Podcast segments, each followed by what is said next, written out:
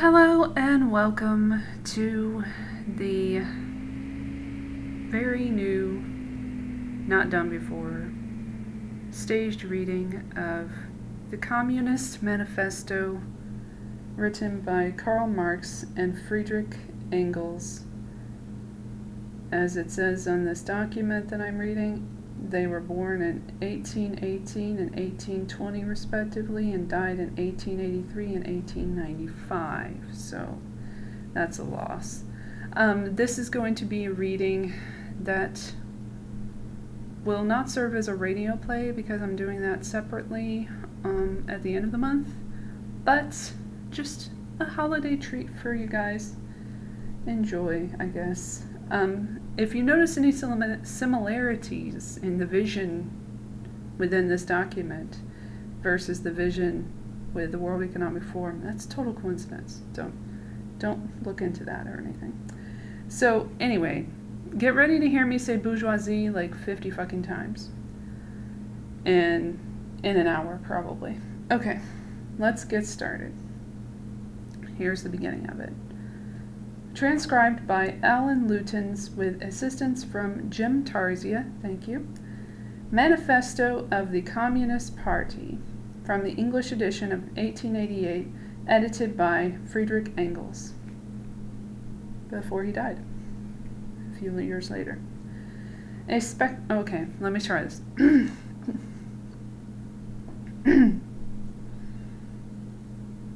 One, this is Kendall, by the way. This is a Kendall Fire that I had a lot of documents on, documents, a lot of books on, and this is one of the books I have, just for no fucking reason. And I read this very recently, so I'm not going to be surprised by any of it.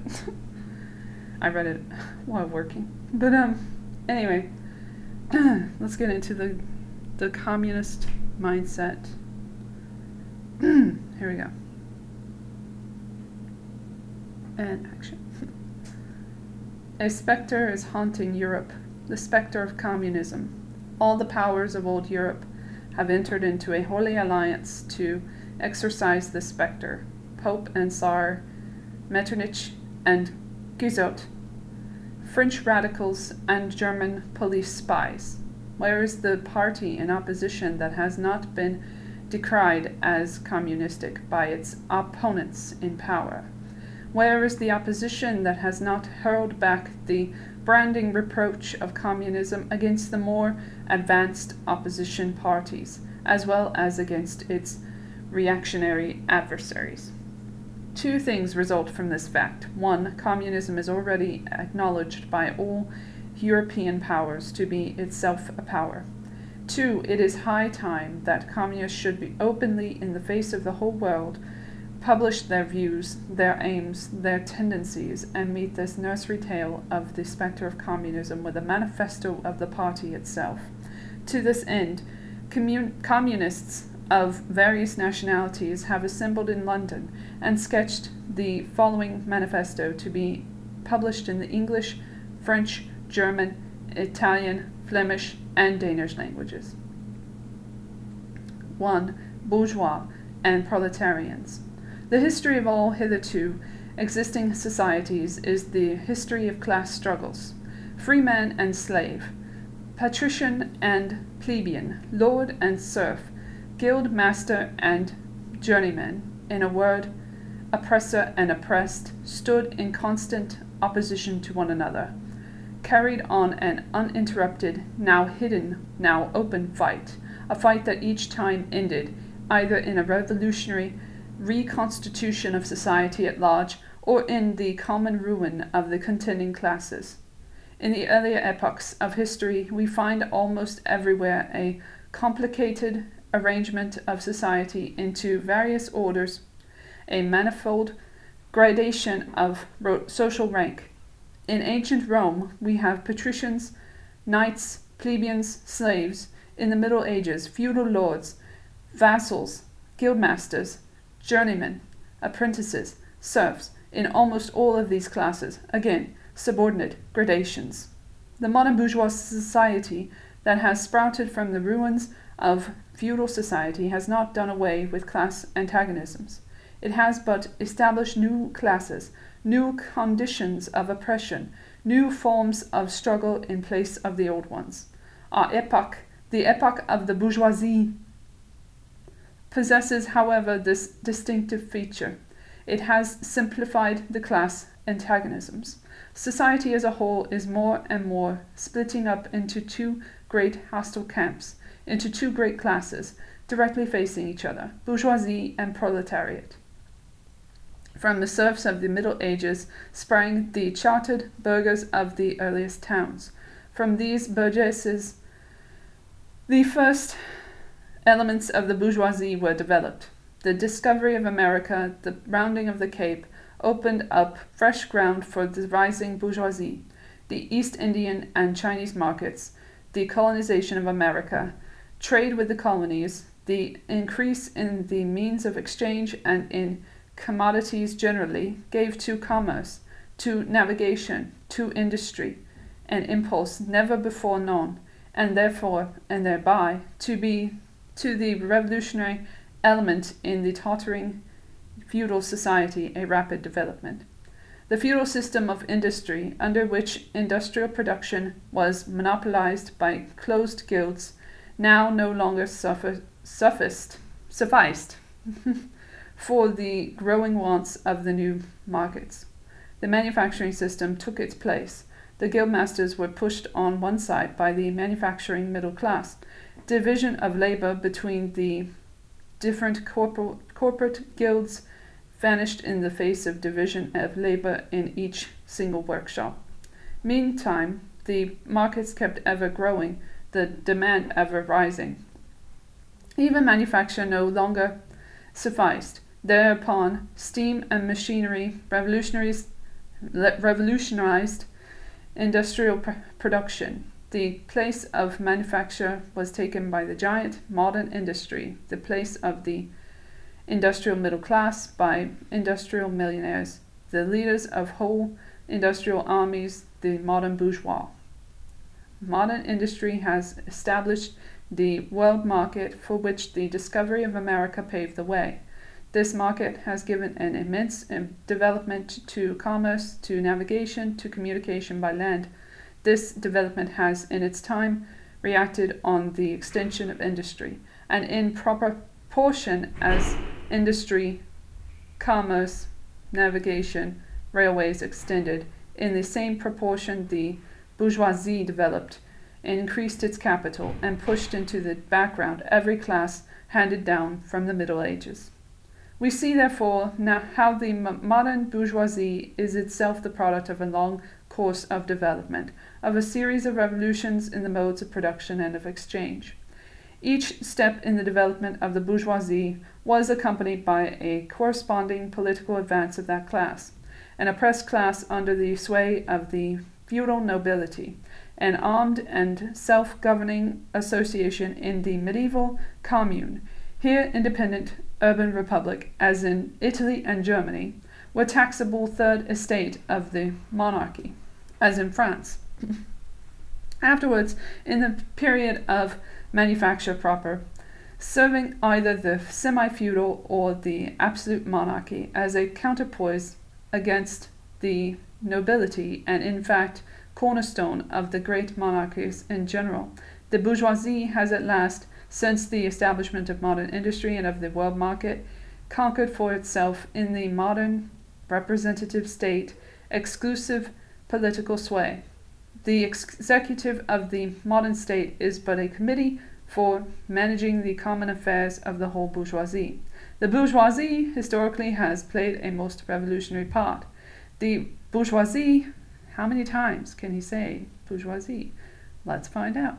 Wherever it has got the upper hand, has put an end to all feudal, patriarchal, idyllic relations. It has pitilessly torn asunder the motley feudal ties that bound man to his natural superiors, and has left remaining no more, no other t- nexus between man and man than naked self-interest, than callous cash payment. It has drowned the most heavenly ecstasies of religious fervor, of chivalrous enthusiasm, of Philistine sentimentalism in the icy water of egotistical calculation. It has resolved personal worth into exchange value, and in place of the numberless and feasible chartered freedoms has set up that single unconscionable freedom, free trade, in one word, for exploitation, veiled by religious and political illusions, naked, shameless, direct, brutal exploitation. The bourgeoisie has stripped of its halo every occupation hitherto honored and looked up to with reverent awe. It has converted the physician, the lawyer, the priest, the poet, the man of science into its paid wage laborers. The bourgeoisie has ter- torn away from the family its sentimental veil and has reduced the family relation to a mere money relation. The bourgeoisie has disclosed how it came to pass that the brutal display of vigor in the Middle Ages, which reactionists so much admire, found its fitting complement in the most slothful indolence.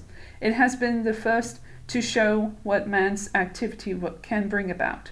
It has accomplished wonders far surpassing Egyptian pyramids, Ro- Roman aqueducts, and Gothic cathedrals. It has conducted expeditions that put in the shade of all former all former exoduses of nations and crusades. The bourgeoisie cannot exist without constantly revolutionizing the instruments of production, and thereby the relations of production, and with them the whole relations of society. Conservation of the old modes of production in unaltered form was, on the contrary, the first condition of existence for all earlier industrial classes. Constant revolutionizing of production, uninterrupted disturbance of all social conditions, everlasting uncertainty and agita- agitation, distinguished the bourgeois epoch from all earlier ones. All fixed, fast frozen relations, and uh, sorry, with their f- train of ancient and venerable prejudices and opinions are swept away. All new formed ones become antiquated before they can ossify. All that is solid melts into air, all that is holy is profaned, and man is at last compelled to face with sober senses his real conditions of life and his relations with his kind. The need of a constantly expanding market for its pr- products chases the bourgeoisie over the whole surface of the globe. It must nestle everywhere, settle everywhere, esta- establish connections everywhere. The bourgeoisie has, through its exploitation of the world market, given a cosmopolitan character to production and consumption in every country. To the great chagrin of reactionists, it has drawn from under the feet of industry the national ground on which it stood. All old established national industries have been destroyed or are daily being destroyed. They are dislodged by new industries, whose in- introduction becomes a life and death question for all civilized nations, by industries that no longer work up indigenous raw material, but raw material drawn from the remotest zones, industries whose products are consumed not only at home but in every quarter of the globe, in place of the old wants, satisfied by the productions of the country. We find new wants, requiring for their satisfaction the products of distant lands and climes, in place of the old, old local and national seclusion and self-sufficiency. We have intercourse in every direction, universal interdependence of nations, and as in material, so also in intellectual production. The intellectual creations of individual nations become common property. National one-sidedness and narrow-mindedness become more and more impossible, and from the numerous national and local literatures there arises a world literature. The bourgeoisie, by the rapid improvement of all instruments of production, by the immensely facilitated means of communication, draws all, even the most barbarian nations, into civilization. The cheap prices of its commodities are the heavy artillery with which it batters down all Chinese walls, with which it forces the barbarians' intensely obstinate hatred of foreigners to capitulate. It compels all nations, on pain of extinction, to adopt the bourgeois mode of production. It compels them to introduce what it calls civilization into their midst, that is, to become bourgeois themselves. In one world, it creates a world after its own image.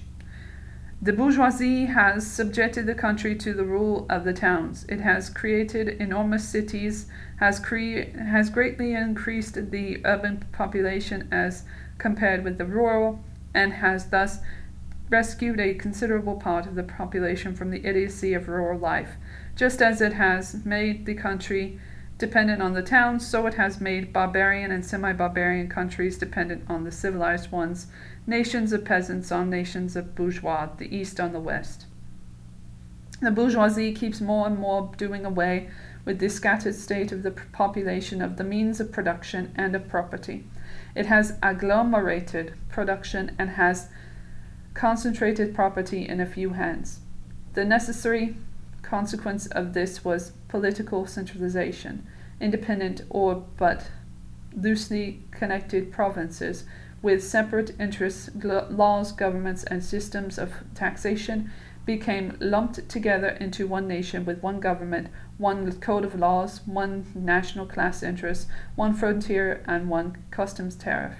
The bourgeoisie, during its rule of scarce one hundred years, has created more massive and more colossal, colossal product, productive forces than have all preceding generations together.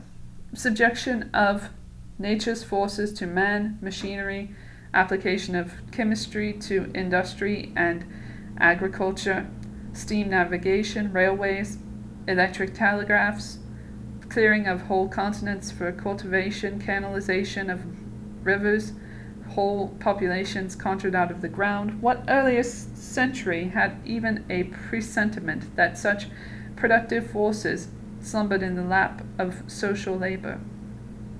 We see then the means of production and of exchange on whose foundation the bourgeoisie built itself up were generated in feudal society. At a certain stage in the development of these means of production and of exchange, the conditions under which feudal society produced and exchanged the feudal organization of agriculture and manufacturing industry, in one word, the feudal relations of property became no longer compatible with the already developed productive forces. They became so many fetters. They had to be burst asunder. They were burst asunder. Into their place stepped free com- competition, accompanied by a social and political constitution adapted to it, and by the economical and political sway of the bourgeois class. A similar movement is going on before our own eyes. Modern bourgeois society, with its relations of production, of exchange, and of property, a ver- society that has conjured up such gigantic means of production and of exchange, is like the sorcerer who is no longer able to control the powers of the netherworld, whom he has called up by his spells. For many a decade past, the history of industry and com- commerce is but the history of the revolt of modern productive forces against modern conditions of production, against the property relations that are the conditions for the existence of the bourgeoisie and of its rule. It is enough to mention the commercial crises that by their periodical return put on its trial, each time more threateningly, the existence of the entire bourgeois society. In these crises, a great part not only of the existing products but as of but also of the previously created productive forces are periodically destroyed. In these crises there breaks out an epidemic that in all earlier epochs would have seemed an absurdity, the epidemic of overproduction. Society suddenly finds itself put back into a state of momentary barbarism. It appears as if a famine, a universal war of devastation, had cut off the supply of every means of subsistence. Industry and commerce seem to be destroyed. And why? Because there is too much civilization, too much means of subsistence, too much industry, too much commerce. The productive forces at the disposal of society no longer tend to further the development of the conditions of bourgeois property. property. On the contrary, they have become too powerful for these conditions, by which they are fettered, and so soon as they overcome these fetters, they bring disorder into the whole of bourgeois society, endanger the existence of bourgeois property. The conditions of bourgeois society are too narrow to comprise the wealth created by them. And how does the bourgeoisie get over these crises? On the one hand, enforced destruction of a mass of production, productive forces. On the other, by the conquest of new markets and by the more thorough exploitation of the old ones. That is to say, by paving the way for more extensive and more destructive crises, and by diminishing the means whereby crises are prevented. The weapons with which the bourgeoisie felled feudalism to the ground are now turned against the bourgeoisie itself. But not only has the bourgeoisie forged the weapons that bring death to itself, it has also called into existence the men who are to wield those weapons, the modern working class, the proletarians. In proportion as the bourgeoisie, that is capital, is developed, in the same proportion is the proletariat, the modern working class, developed. A class of laborers who live only so long as they find work, and who find work only so long as their labor increases capital. These ca- these laborers who must sell themselves piecemeal are a commodity, like every other article of commerce, and are con- consequently exposed to all the vicissitudes of competition, to all the fluctuations of the market. Owing to the extensive use of machinery and to division of labor, the work of the proletarians has lost all individual character and consequently all charm for the workman. He becomes an appendage of the machine and is only the most simple, the most mon- sorry, most n- monotonous and most easily acquired knack that is required of him. Hence the cost of production of a workman is restricted almost entirely to the means of subsistence that he requires for his maintenance and for the propagation of his race. But the price of a commodity, and therefore also of labor, is equal to its cost of production. In proportion, therefore, as the repulsiveness of the work increases, the wage decreases.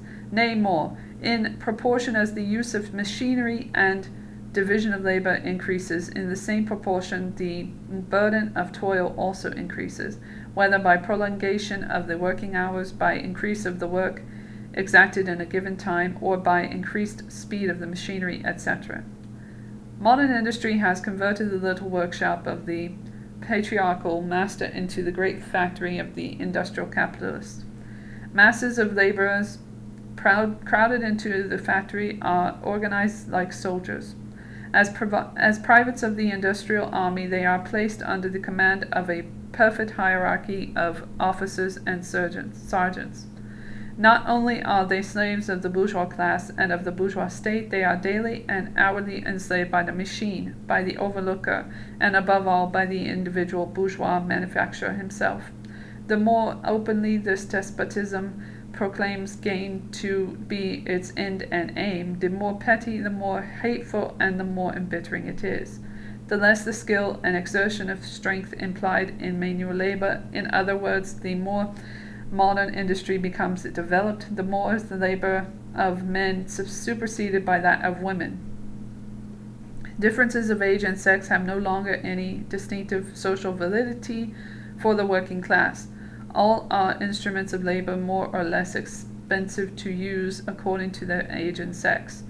No sooner is the exploitation of the laborer by the manufacturer so far at an end that he receives his wages in cash than he is set upon by the other portions of the bourgeoisie, the landlord, the shopkeeper, the pawnbroker, pawnbroker, et cetera. The lower strata of the middle class, the small tradespeople, shopkeepers, right, retired tradesmen generally, the handicraftsmen and peasants, all these sink gradually into the proletariat, partly because their diminutive capital does not suffice for the scale on which modern industry is carried on, and is swamped in the competition with the large capitalists, partly because their specialized skill is rendered worthless by the new methods of production. Thus, the proletariat is recruited from all classes of the population. The, pro- bleh, the proletariat goes through various stages of development. With its birth, it begins its struggle with the bourgeoisie. At first, the contest is carried on by individual laborers, then by the workpeople of a factory, then by the operatives of one trade in one locality against the individual bourgeois, who directly exploits them. They direct their attacks not against the bourgeois conditions of production, but against the instruments of production themselves. They destroy imported wares that compete with their labor. They smash to pieces machinery. They set factories ablaze. They f- seek to restore by force, force the vanished status of the working man, workman of the Middle Ages. At this stage, the laborers still form an incoherent mass scattered over the whole country and broken up by their mutual competition. If anywhere, they unite to form more compact bodies. This is not yet the consequence of their own active union, but of the union of the bourgeoisie, which which class, in order to attain its own political ends, is compelled to set the whole proletariat in motion, and is moreover yet for a time able to do so. At this stage, therefore, the proletarians do not fight their enemies, but the enemies of their enemies, the remnants of absolute monarchy, the landowners, the most the non-industrial bourgeois, the petty bourgeois. Thus, the whole dis- historical movement is concentrated in the hands of the bourgeoisie. Every victory so obtained is a victory for the bourgeoisie. But with the development of d- industry, the proletariat not only increases in number, it becomes concentrated in great ma- greater masses, its strength grows, and it feels that strength more. The various interests and conditions of life within the ranks of the proletariat are more and more equalized in proportion as machinery obliterates all in distinctions of la- labor, and nearly everywhere reduces wages to the same low, low level. The growing competition among the bourgeois and the resulting in commercial crises make the wages of the workers ever more fluctuating. The increasing improvement of machinery ever more de- rapidly developing that makes their livelihood more and more precarious. The collisions between individual workmen and individual bourgeois take more and more of the character of collisions between two classes. Therefore, thereupon, the workers began to form combinations, trade unions, against the bourgeois. They clubbed together in order to, to keep up the wa- rate of wages. They found permanent associations in order to make provision beforehand for these occasional revolts. Here and there, the contest breaks out into riots. Now and then, the workers are victorious, but only for a time. The real fruit of their battles lies not in the immediate result, but in the ever-expanding union of the workers. This union is helped on by the improved means of communication that are created by modern industry and that place the workers of different localities in contact with one another. It was just this contact that was needed to centralize the numerous local struggles, all of the same character, into one national struggle struggle between classes. But every class struggle is a political struggle, and that atta- that union to attain which the burghers of the Middle Ages, with their miserable highways, required centuries, the modern proletarians, thanks to railways, achieve in a few years. This organization of the proletarians into a class, and consequently into a... Ignore my alarm. um, this organization of the proletarians... This organization of the proletarians into a class, and consequently into a political party, is continually being upset again by the competition between the workers themselves, but is ever, but it ever rises up again stronger, firmer, mightier. It compels legislative recognition of poli- particular interests of the workers by taking advantage of the divisions among the bourgeoisie itself. Thus, the ten hours bill in England was carried. Altogether, collisions between the classes of the old society further in many ways the course of development of the proletariat. The bourgeoisie finds itself involved in a constant battle, at first with the aristocracy, later on with those portions of the bourgeoisie itself, with, whose interests have become antagonistic to the progress of industry, at all times with the bourgeoisie of foreign countries. In all these battles it sees itself compelled to appeal to the proletariat, to ask for its help, and thus to drag it into the political re- arena.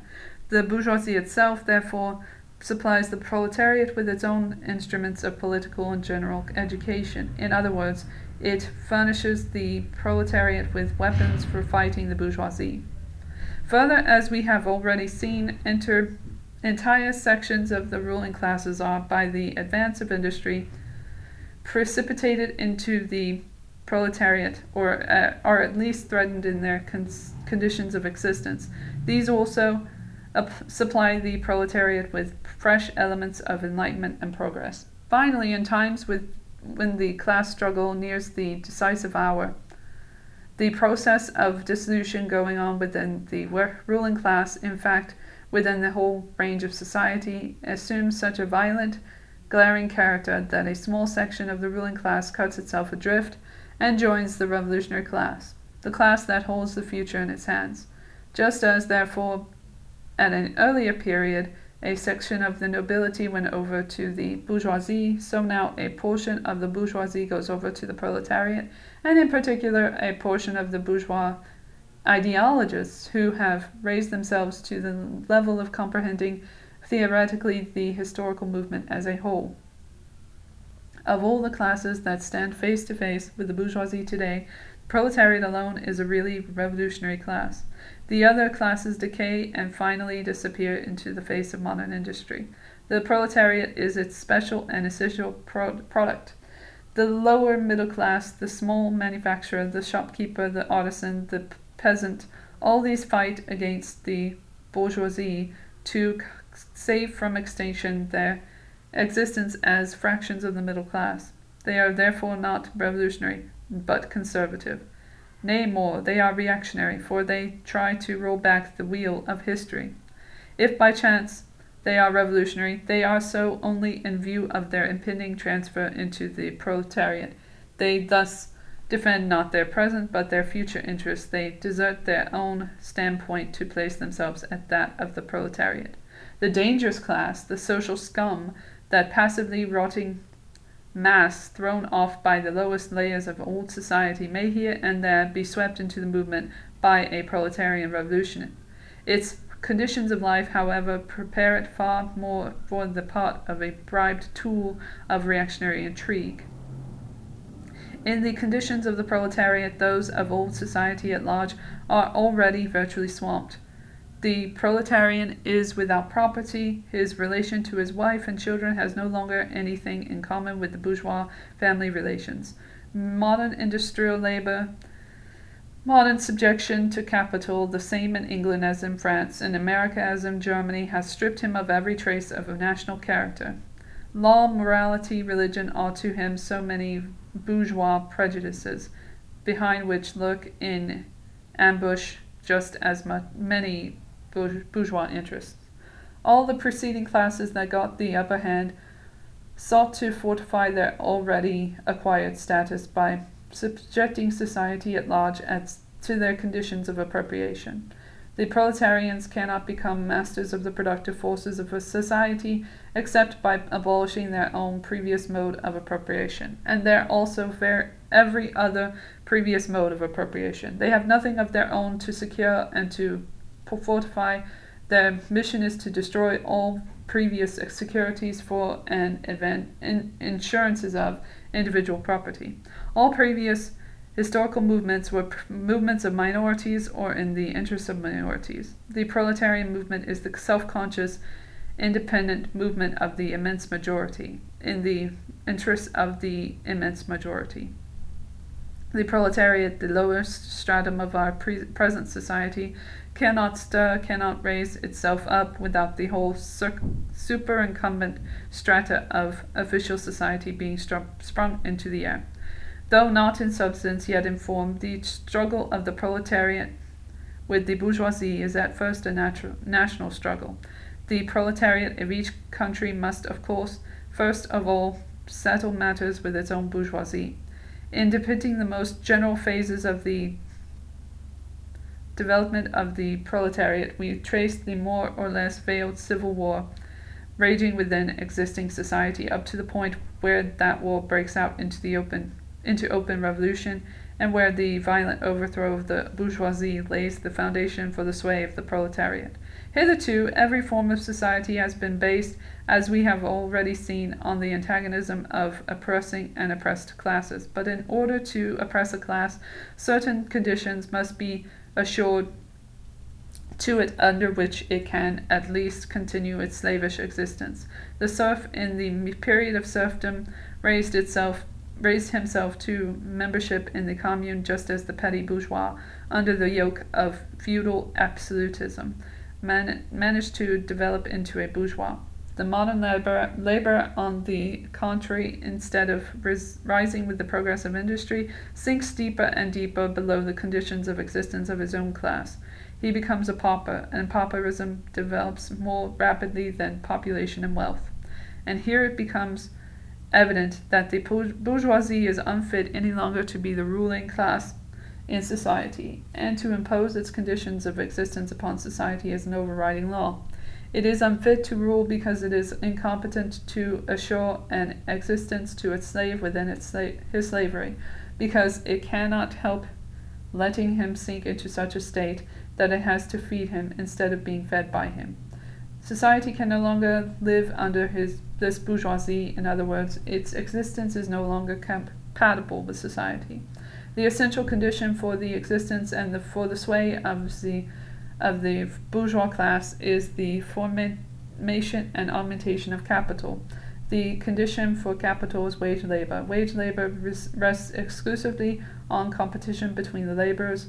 The advance of industry, whose involuntary promoter is the bourgeoisie, replaces the isolation of the laborers due to competition by their revolutionary combination due to association.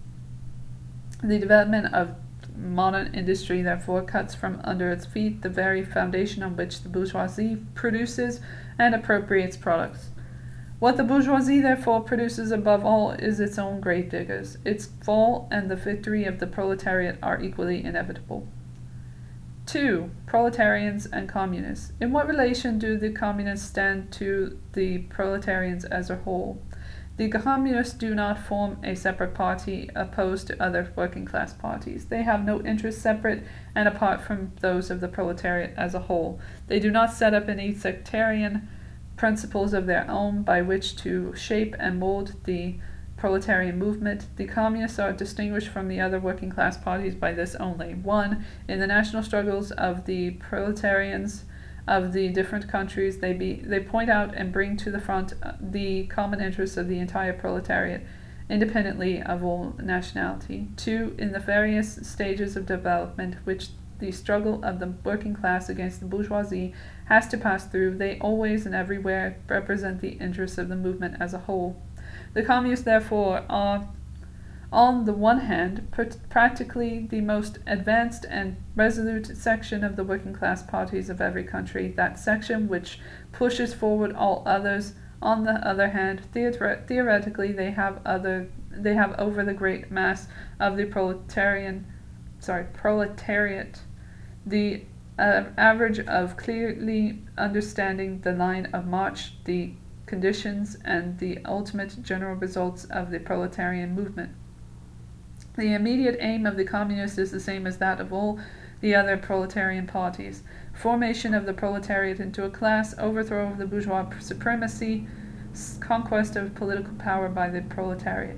The theoretical conclusions of the communists are in no way based on ideas or principles that have been invented or discovered by this or that would-be universal reformer.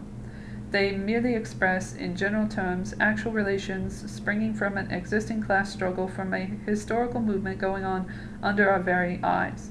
The abolition of existing property relations is not at all a distinctive feature of communism. All property relations in the past have been have continually been subject to historical change consequent upon the change in historical conditions. The French Revolution, for example, abolished feudal property in favor of bourgeois property. The distinguishing feature of communism is not the abolition of property generally, but the abolition of bourgeois property. But modern bourgeois private property is the final and most complete expression of the system of producing and appropriating products that is based on class antagonisms, on the exploitation of the many by the few. In this sense, the theory of the communist may be sum up, summed up in the single sentence, abolition of private property. We communists have been reproached with the desire of abol- abolishing the right of personally acquiring property as the fruit of a man's own labor, which property is alleged to be the groundwork of all pr- personal freedom, activity, and independence. Part one. Self-acquired, self-earned property. Do you mean the property of the petty artisan and of the small peasant? A form of property that preceded the bourgeois form. There is no need to abolish that. The development of industry has to a great extent already destroyed it, and it is still and is still destroying it daily. Or do you mean b- modern bourgeois private property? But does wage labor create any property for the laborer? Not a bit. It creates capital, that is that kind of property which exploits wage labor and which cannot increase except upon condition of begetting a new supply of wage labor for fresh exploitation. Property in its present form is based on the antagonism of capital and wage labor. Let us examine both sides of this antagonism. To be a capitalist, it is to have not only a per- purely personal but a social status in production. Capital is a collective product, and only by the united action of many members, nay, in the last resort, only by the united action of all members of society can be- it be set in motion. Capital is therefore not a personal, it is a social power. When, therefore, capital is converted into common property, it, into the property of all members of society, personal property is not thereby transformed into social property. It is only the social character of the property that is changed. It looks, it loses its class character. Let us now take wage labor. The average price of wage labor is the minimum wage, that is that quantum of the means of subsistence which is absolutely re- requisite in bare existence as a laborer. What, therefore, the la- wage laborer appropriates by means of his labor merely suffices to prolong and reproduce a bare existence. We by no means intend to abolish this personal appropriation of the products of labor, an appropriation that is made for the maintenance and reproduction of human life, that leaves no surplus wherewith to command the labor of others. All that we want to do away with is the miserable character of this appropriation, under which the laborer lives merely to increase capital and is allowed to live only in so far as the interest of the ruling class requires it. In bourgeois society, living labor is but a means to increase accumulated labor. In com- communist society, accumulated labor is but a means to widen, to enrich, to promote the existence of the laborer. In bourgeois society, therefore, the past dominates the present. In communist society, the present dominates the past. In bourgeois society, capital is independent and has individuality, while the living person is dependent and has no individuality. And the abolition of this state of things is called by the bourgeois abolition of individuality and freedom. And rightly so, the abolition of bourgeois individuality, bourgeois independence, and bourgeois freedom is undoubtedly aimed at.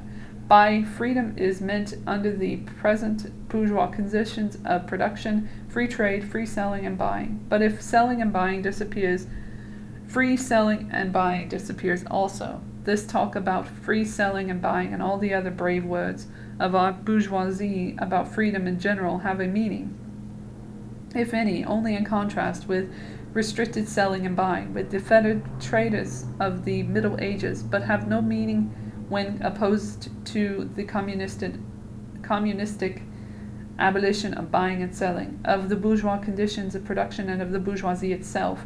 You are horrified at our intending to do away with private property, but in your existing society, private property is already do, done away with for nine-tenths of the population.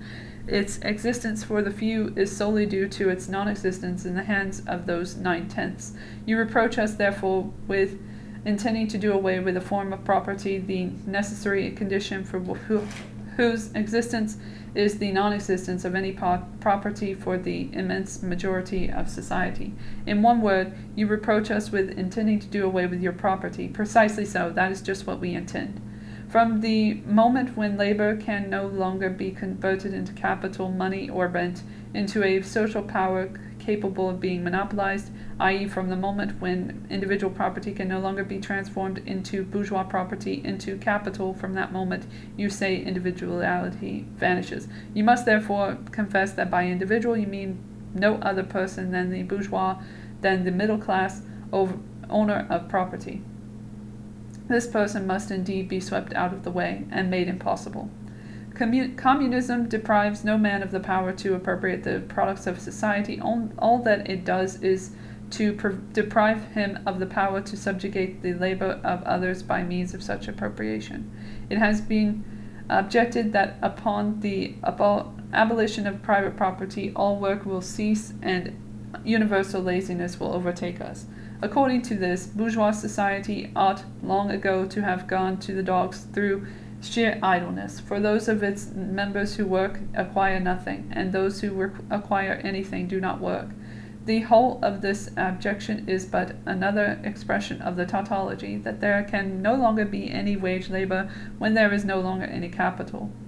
All objections urged against the communistic mode of producing and appropriating material products have in the same way been urged against the communistic modes of producing and appropriating intellectual products, just as to the bourgeois the disappearance of class property is the disappearance of production itself, so the disappearance of class culture is to him identical with the disappearance of all culture. That culture, the loss of which he laments, is for the enor- enormous majority a mere Try, training to act as a machine. But don't wrangle with us so long as you apply to our intended abolition of bourgeois property the standard of your bourgeois nations of freedom, notions of freedom, culture, law, et cetera. Your very ideas are but the outgrowth of the conditions of your bourgeois production and bourgeois property, just as your jurisprudence is but the will of your class made into a law for all, a will whose essential character and direction are determined by the economical conditions of existence of your class.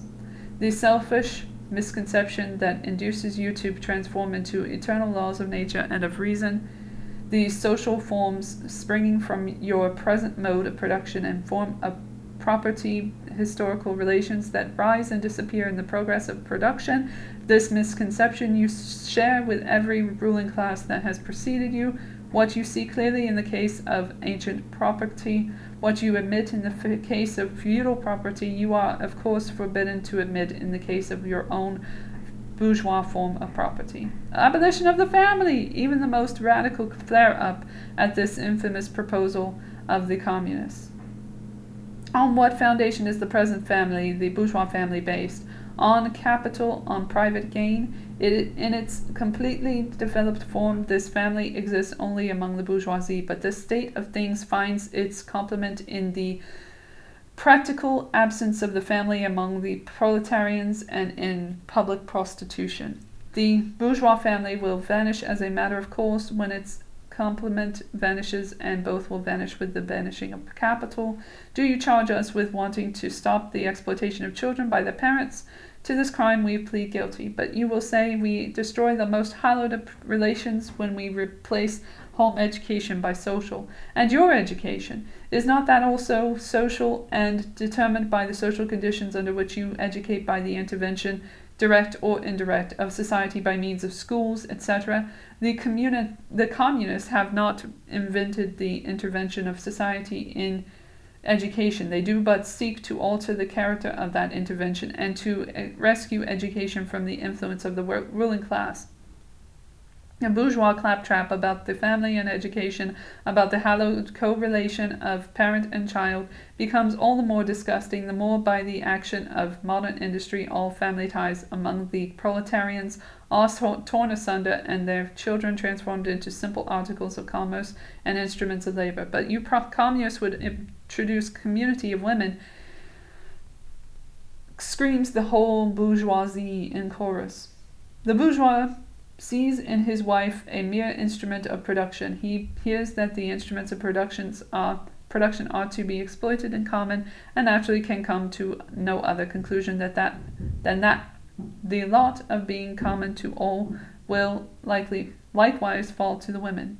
He has not even a suspicion that the real point is to do away with the status of women as mere instruments of production. For the rest, nothing is more ridiculous than the virtuous indignation of our bourgeois at the community of women which they pretend is to be openly and officially established by the communists. The communists have no need to introduce community of women. It has existed almost from time immemorial. All bourgeois, not content with having the wives and daughters of their proletarians at their disposal, not to speak of common prostitutes, take the greatest pleasure in seducing each other's wives. Bourgeois marriage is in reality a system of wives in common, and thus at the most what the communists might possibly be reproached with is that they desire to introduce in substitution for a hypocritically concealed and openly legalized community of women. For the re- rest, it is self-evident that the abolition of the present system of production must bring with it the abolition of the community of women springing from that system, that is of prostitution, both pro- public and private. The communists are further reproached with desiring to abolish countries and nationality. The working men have no country. We cannot take from them what they have not got. Since the proletariat must first of all acquire political supremacy, must rise to the leading cl- to be the leading class of the nation, must con- constitute itself the nation, it is so far itself national, though not in the bourgeois sense of the word. National differences and antagonisms between people are daily more and more vanishing, owing to the development of the bourgeoisie, to freedom of commerce, to the world market, to uniformity in the mode of production and in the conditions of life corresponding thereto. The supremacy of the proletariat will cause them to vanish still faster. United action of the leading civilized countries, at least, is one of the first conditions for the emancipation of the proletariat. In proportion as the exploitation of one individual by another is put an end to, the exploitation of one nation by another will also be put an end to. In proportion as the antagonism between classes within the nation vanishes, the his- hostility of one nation to another will come to an end. The charges against communism made from a religious, a philosophical, and generally from an ideological standpoint are not deserving of serious examination. Does it require deep intuition to comprehend the man's ideas, views, that man's ideas, views, and conceptions, in one word, man's consciousness, changes with every change in the condition of his material existence, in his social relations, and in his social life. What else does the history of ideas prove than that intellectual production changes its character in proportion as material production is changed? The ruling ideas of each age have ever been the ideas of its ruling class. When people speak of ideas that revolutionize society, they do but express the fact that within the old society the elements of a new one have been created, and that the dissolution of the old ideas have keeps even pace with the dissolution of the old conditions of existence. When the ancient world was in its last throes, the ancient religions were overcome by Christianity. When Christian ideas succumbed to the in the eighteenth century to rationalist ideas, feudal society fought its death battle with the then revolutionary bourgeoisie. The ideas of religious property, sorry, liberty, and freedom of conscience, conscience merely gave expression to the sway of free competition within the domain of knowledge. Undoubtedly, it will be said, religious, moral, philosophical, and jur- judicial ideas have been modified in the course of historical development, but re- religion, morality, philosoph- philosophy, political science, and law constantly survive this change. There are besides eternal truths such as freedom, justice, et cetera that are common to all states of society, but communism abolishes eternal truths, it abolishes all religion and all morality instead of constituting them on a daily, on a new basis. It therefore acts in contradiction to all past historical experience. What does this accusation reduce itself to? The, the history of all past society has consisted in the development of class antagonisms, antagonisms that assumed different forms at different epochs. And but but whatever form they may have taken, one fact is common to all past ages, viz. the exploitation of one part of society by the other. No wonder, then, that the social consciousness of past ages, despite all the multiplicity and variety it displays, moves within certain common forms or general ideas which cannot completely vanish except with the total disappearance of class antagonisms. The communist revolution is the most radical rupture from traditional property relations. No wonder that its development involves the most radical rupture with the traditional ideas. But let us have done with the bourgeois objections to communism. We have seen above that the first step in the revolution by the working class is to raise the proletariat to the position of ruling as to win the battle of democracy.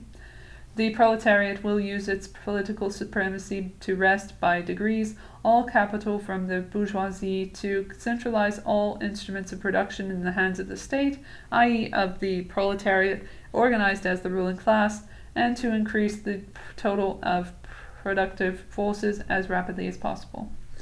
Of course, in the beginning, this cannot be effected except by means of despotic inroads on the rights of property and on the conditions of bourgeois production, by means of measures, therefore, which appear economically insufficient and untenable, but which, in the course of the movement, outstrip them, outstrip themselves, necessitate further inroads upon the old social order, and are unavoidable as a means of entirely revolutionizing the mode of production.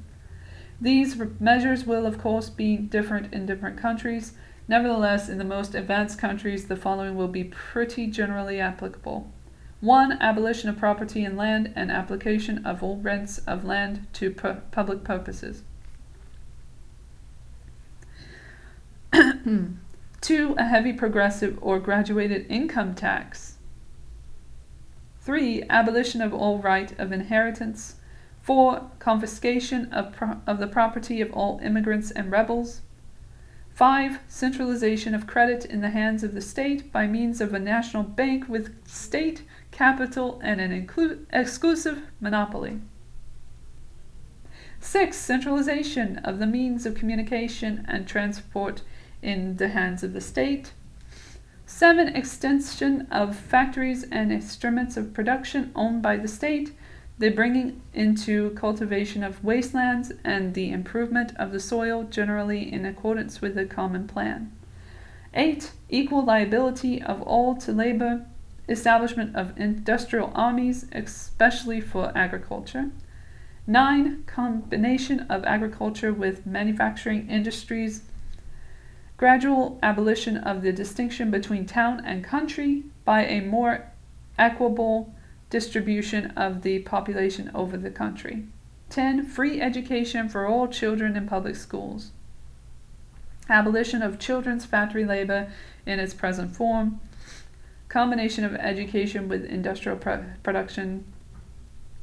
When in the course of development, class distinctions have disappeared and all the production and all production has been concentrated in the hands of a vast association of the whole nation, the public power will lose its political character. Political power, properly so called, is merely the organized power of one class for oppressing another.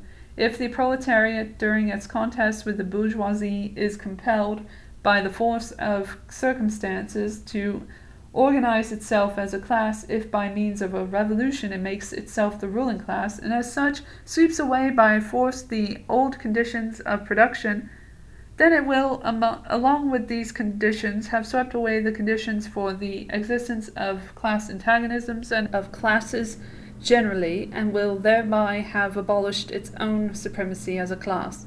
In place of the old bourgeois society, with its classes and class antagonisms, we shall have an association in which the free development of each is the condition for the free development of all. three. Socialist and communist literature. one. Reactionary socialism. A. Feudal socialism. Owing to their historical position, it became the vocation of the aristocracies of France and England to write pamphlets about against modern bourgeois society. In the French Revolution of July eighteen thirty, And in the English reform agitation, these as aristocracies, uh, aristocracies again succumbed to the hateful upstart.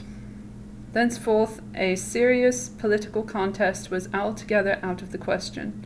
A literary battle alone remained possible, but even in the domain of literature, the old cries of the Restoration period had become impossible. In order to arouse sympathy, the aristocracy were obliged to lose sight, apparently, of their own interests and to formulate their indictment against the bourgeoisie in the interest of the exploited working class alone. Thus, the aristocracy took their revenge by singing lamp- lampoons of their new master and whispering in his ears sinister prophecies of coming catastrophe. In this way arose feudal socialism, half lamentation, half lampoon, half echo of the past, half menace of the future. At times, by its bitter, witty, and incisive criticism, striking the bourgeoisie to the very heart's core, but always ludicrous in its effect, through total incapac- incapacity to comprehend the march of modern history. The aristocracy, in order to rally the people to them, waved the proletarian alms bag in front of the, in front for a banner. But the people, so often as it joined them, saw on their hindquarters the old feudal coats of arms and deserted with loud and irreverent laughter. One section of the French Legitimists and Young England exhibited this spectacle, in pointing out that their mode of exploitation was different to that of the bourgeoisie. The feudalists forget that they exploited under circumstances and conditions that were quite different that and that are now antiquated. In showing that, under their rule, the modern proletariat never existed, they forget that the modern bourgeoisie is the necessary offspring of their own form of society. For as the rest, so little do they conceal the reactionary character of their criticism that their chief accusation against the bourgeoisie amounts to this, that under the bourgeoisie, bourgeois, sorry, I'm so used to saying it, regime, a class is being developed which is destined to cut up root and branch the old order of society. What they upbraid the bourgeoisie with is not so much that it creates a proletariat is, as that it creates a revolutionary proletariat. In pot- political practice, therefore, they join in all coercive measures against the working class, and in ordinary life, despite their highfalutin phrases, they stoop to pick up the golden apples dropped from the tree of industry and to barter truth, love, and honor for traffic in wool, beetroot sugar, and potato spirits. As the parson has ever gone hand in hand with the landlord, so has clerical socialism with feudal socialism. Nothing is easier than to give Christian asceticism a socialist tinge. Has not Christianity declaimed against private property, against marriage, against the state? Has it not preached in the place of these charity and poverty, celibacy and mortification of the flesh, monastic life, and Mother Church? Christian socialism is but the holy water with which the pri- priest consecrates the hot burnings of the aristocrat. B. Petty bourgeois socialism. The feudal aristocracy was not the only class that was ruined by the bourgeoisie, not the only class whose conditions of existence pined and perished in the atmosphere of mo- modern bourgeois society. The medieval burgesses that and the small peasant proprietors were the precursors of the b- modern bourgeoisie. In those countries which are but little developed industrially and commercially, these two classes still vegetate side by side with the rising bourgeoisie. In countries where modern civilization has become fully developed, a new class of petty bourgeois has been formed, fluctuating between proletariat and bourgeoisie and ever renewing itself as a supplementary part of bourgeois society. The individual members of this class, however, are being constantly hurled down into the proletariat by the action of com- competition, and as modern industry develops, they even see the moment approaching when they will completely disappear as an independent section of modern society, to be replaced in manufactures, agriculture, and commerce by overlookers, bailiffs, and shopmen. In countries like France, where the peasants con- constitute far more than half of the population, it was natural that writers who sided with the proletariat against the bourgeoisie should use in their criticism of the bourgeois regime the standard of the peasant and petty bourgeois, and from the standpoint of these intermediate classes should take up the cudgels for the working class.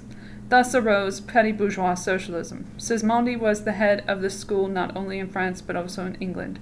The school of socialism dissected with great acuteness the contradictions in the conditions of modern production. It laid bare the hypocritical apologies of economists. It proved incontrovertibly the disastrous effects of machinery and division of labor, the concentration of capital and land in a few hands, overproduction and crises.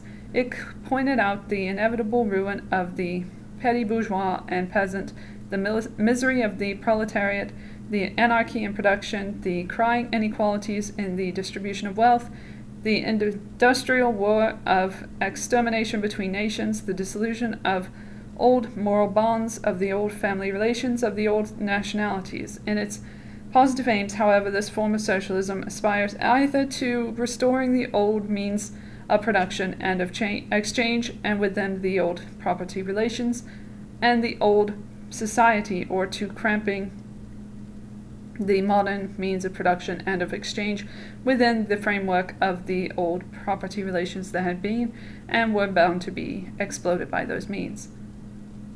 In either case, it is both reactionary and utopian. Its last words are corporate guilds for manufacture, pa- patriarchal relations in agriculture. Ultimately, when stubborn historical facts had dispersed all intoxicating effects of self-deception, this form of socialism ended in a miserable fit of the blues. C. German or true socialism. The socialist and communist literature of France, a literature that originated under the pressure of a bourgeoisie in power, and that was the expression of the struggle against this power, was introduced into Germany at a time when the bourgeoisie in that country had just begun its contest with feudal absolutism. German philosophers, would-be philosophers, and beaux esprits eagerly seized on this literature, only forgetting that when these writings immigrated from France into Germany, French co- social conditions had not immigrated along with them. In contact with German con- social conditions, this French literature lost all its immediate practical significance and assumed a purely literary aspect. Thus, to the German philosophers of the eighteenth century, the demands of the First Fr- French Revolution were nothing more than the demands of practical reason in general, and the utterance of the will of the revolutionary French bourgeoisie signified in their eyes the law of pure will, of will as it was bound to be, of true human will generally. The world of the Gen- German literate consisted solely in bringing the new French ideas into harmony with their ancient philosophical conscience, or rather in annexing the French ideas without deserting their own philosophic point of view. This annexation took place in the same way in which a foreign language is appropriated, namely by translation.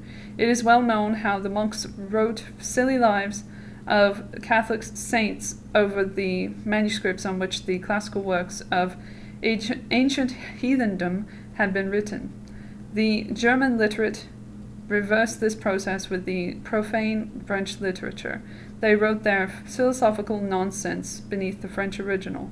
For instance, beneath the French criticism of the economic functions of money, they wrote alienation of humanity, and beneath the French criticism of the bourgeois state, they wrote dethronement of the category of the general, and so forth.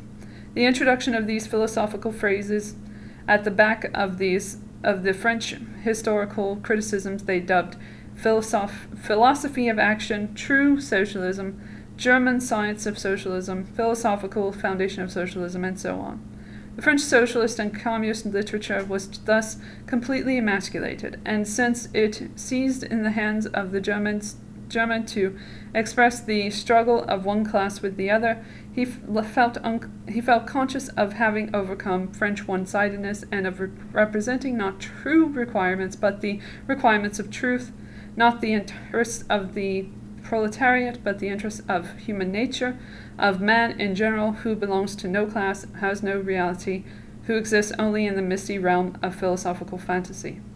This German socialism, which took its schoolboy task so seriously and solemnly, and extolled its poor stock in trade in such mountebank fashion, meanwhile gradually lost its pedantic innocence. The fight of the German, and especially of the Prussian bourgeoisie, against feudal aristocracy and absolute monarchy, in other words, the liberal movement, became more earnest. By this, the long-wished-for opportunity was offered to true socialism of confronting the political movement with the socialist demands, of hurling the traditional anathemas, anathemas against liberalism, against representative government, against bourgeois competition, bourgeois freedom of the press, bourgeois, bourgeois, bourgeois, sorry, bourgeois legislation, bourgeois liberty and equality, and of preaching to the masses that they had nothing to gain and everything to lose by this bourgeois movement. German socialism forgot in the nick of time that the French criticism, whose silly echo it was, presupposed the existence of modern bourgeois society with its corresponding economic conditions of existence, and the political constitution adapted thereto, the very things whose attainment was the object of the pending struggle in Germany. To the absolute governments, with their following of parsons, professors, country squires, and fish- officials, it serves, served as a welcome scarecrow against the threatening bourgeoisie. It was a sweet finish after the bitter pills of floggings and bullets with which these same governments just at that time dosed the German working class risings. While this true socialism thus served the governments as a weapon for fighting the German bourgeoisie, it at the same time directly represented a reactionary interest, the interest of the German Philistines. In Germany, the petty bourgeois class, a relic of the sixteenth century and since then constantly cropping up again under various forms, is the real ba- social basis of the existing state of things. To preserve this class is to preserve the existing state of things in Germany. The industrial and political supremacy of the bourgeoisie threatens it with certain destruction. On the other, on the one hand, from the concentration of capital, on the other, from the rise of a revolutionary proletariat. True socialism appeared to kill these two birds with one stone. It spread like an epidemic. The robe of speculative cobwebs, embroidered with flowers of rhetoric, steamed, steeped in the dew of sickly sentiment, this transcendental robe in which the German socialists wrapped their story, their story, their sorry eternal truths, all skin and bone, served to wonderfully increase the sale of their goods amongst such a public, and on its part, German socialism recognized more and more its own calling as the bombastic representative of the petty bourgeois Philistine. It proclaimed the German nation to be the model nation and the German petty Philistine to be the typical man. To every villainous meanness of this model man, it gave a hidden, higher, socialistic interpretation, the exact contrary of its real character. It went to the extreme length of directly opposing the brutally destructive tendency of communism and of proclaiming its supreme and impartial contempt of all class struggles. With very few exceptions, all the so-called socialist and communist publications that now, eighteen forty-seven, circulate in Germany belong to the domain of this foul and innovating literature. Two, conservative or bourgeois socialism. A part of the bourgeoisie is desirous of redressing social grievances in order to secure the continued existence of bourgeois society. To this section belong econom- economists, philanthrop- philanthropists, humanitarians, improvers of the condition of the working class, organizers of charity, members of societies for the prevention of cruelty to animals. Yes. Temperance, fanatics, hole and corner, reformers of every imaginable kind. This form of socialism has, for, moreover, been worked out into complete systems. We may cite Proudhon's philosophy de la misère as an example of this form. The socialistic bourgeois want all the advantages of modern social conditions without the struggles and dangers necessarily resulting therefrom. They desire the existing state of society minus its revolutionary and, and, and disintegrating elements. They wish for a bourgeoisie without a proletariat. The bourgeoisie naturally conceives the world in which it is extre- supreme to be the, the best, and bourgeois socialism develops this comfortable conception into various more or less complete systems. In requiring the proletariat to carry out such a system and thereby to march straightway into the social New Jerusalem, it but requires in reality that the proletariat should remain within the bounds of existing society, but should cast away all its hateful ideas concerning the bourgeoisie. A second and more practical but less systematic form of this socialism sought to depreciate every revolutionary movement in the eyes of the working class, but sh- sorry, by showing that no mere political reform, but only a change in the material conditions of existence in economic relations could be an, of any advantage to them.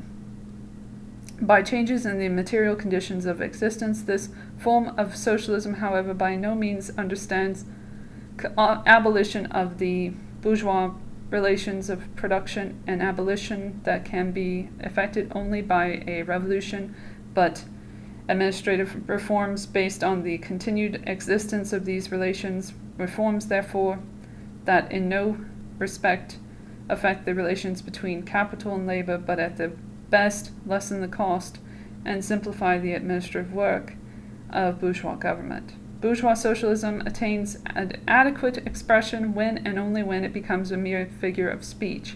Free trade for the benefit of the working class, protective duties for the benefit of the working class, prison reform for the benefit benefit of the working class. This is the last word and the only seriously meant word for of bourgeois socialism. It is summed up in the phrase, the bourgeois is a bourgeois for the benefit of the working class.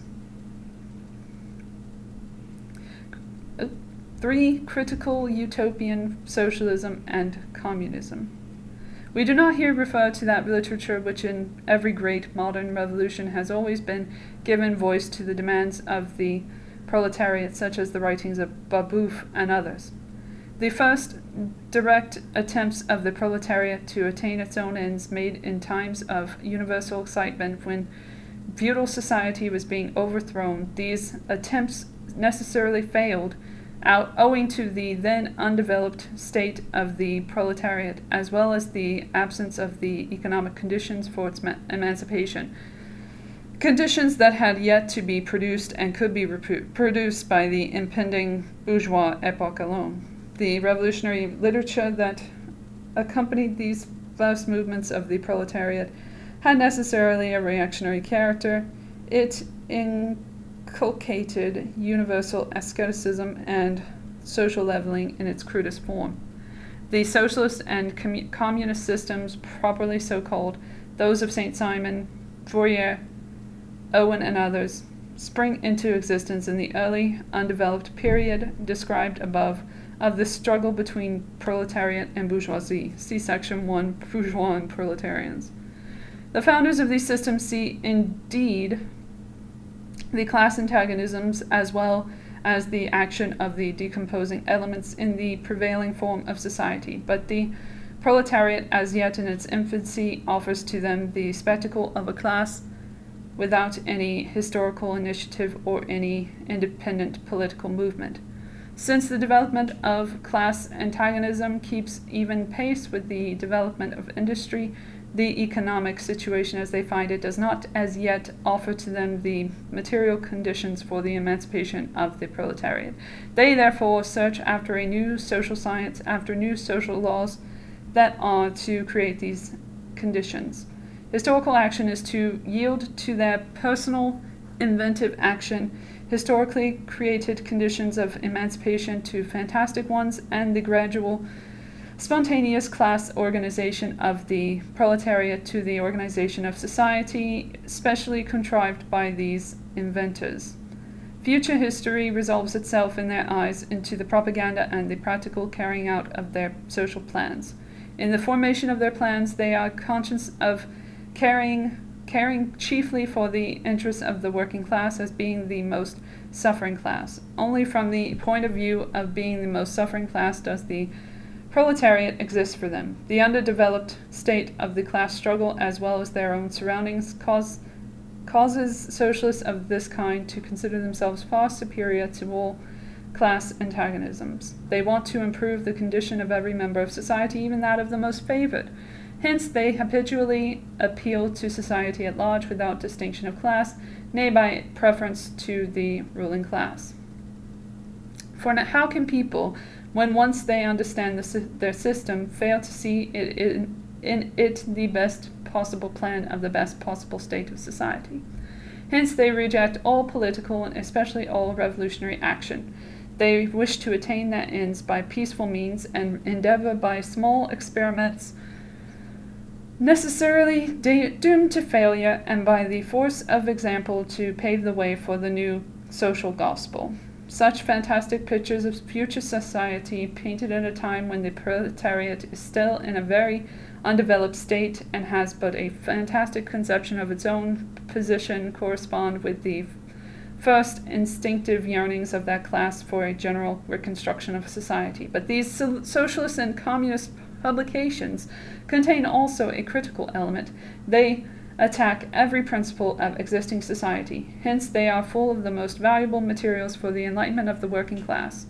The practical measures proposed in them, such as the abolition of the distinction between town and country, of the family, of the carrying on for in, of industries for the account of private individuals, and of the wage system, the proclamation of social harmony, the converse, conversion of the functions of the state into a mere superintendence of production, all these proposals point solely to the disappearance of class antagonisms, which were at that time only just cropping up, and which in these publications are recognized in their earliest indistinct and undefi- undefined forms only. These proposals, however, therefore are of a purely utopian character. The significance of critical utopian socialism and communism bears an inverse relation to historical development. In proportion as the modern class struggles develop, struggle develops and take, de, takes def, definite shape, this fantastic standing apart from the contest, these fantastic attacks on it, lose all practical value and all theoretical justification. Therefore, although the originators of this system, of these systems were in many respects revolutionary, their disciples have in every case formed mere reactionary sets, sects.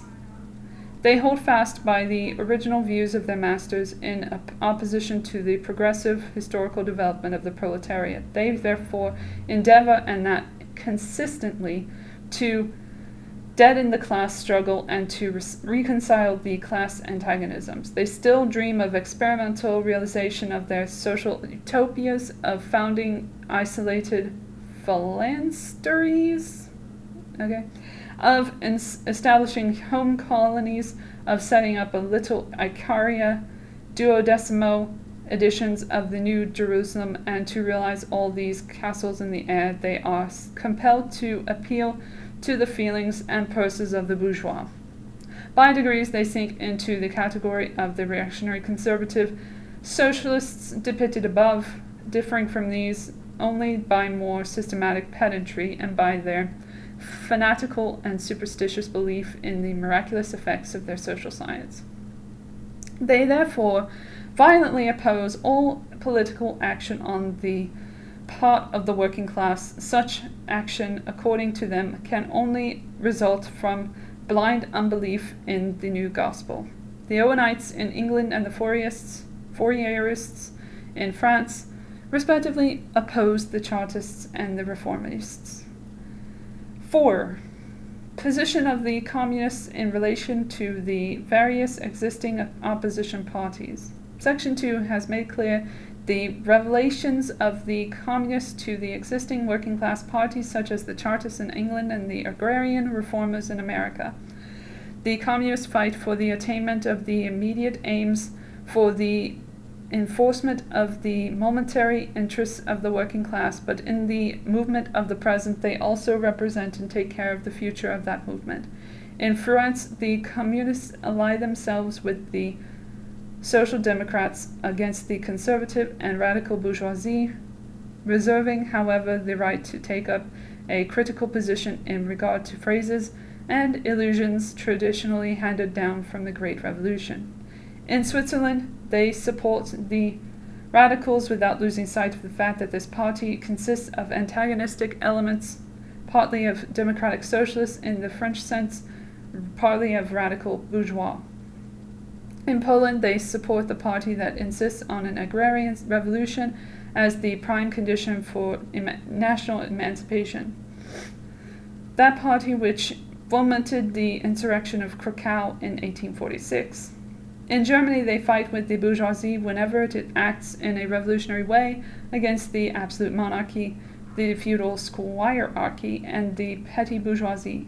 But they never cease for a single instant to instill into the working class the clearest possible recognition of the hostile antagonism between bourgeoisie and proletariat, in order that the German workers may straightway use as so many weapons against the bourgeoisie the social and political conditions that the bourgeoisie must necessarily introduce among with its along with its supremacy, and in order that after the fall of the reactionary classes in Germany, the fight against the bourgeoisie itself may immediately begin. Begin.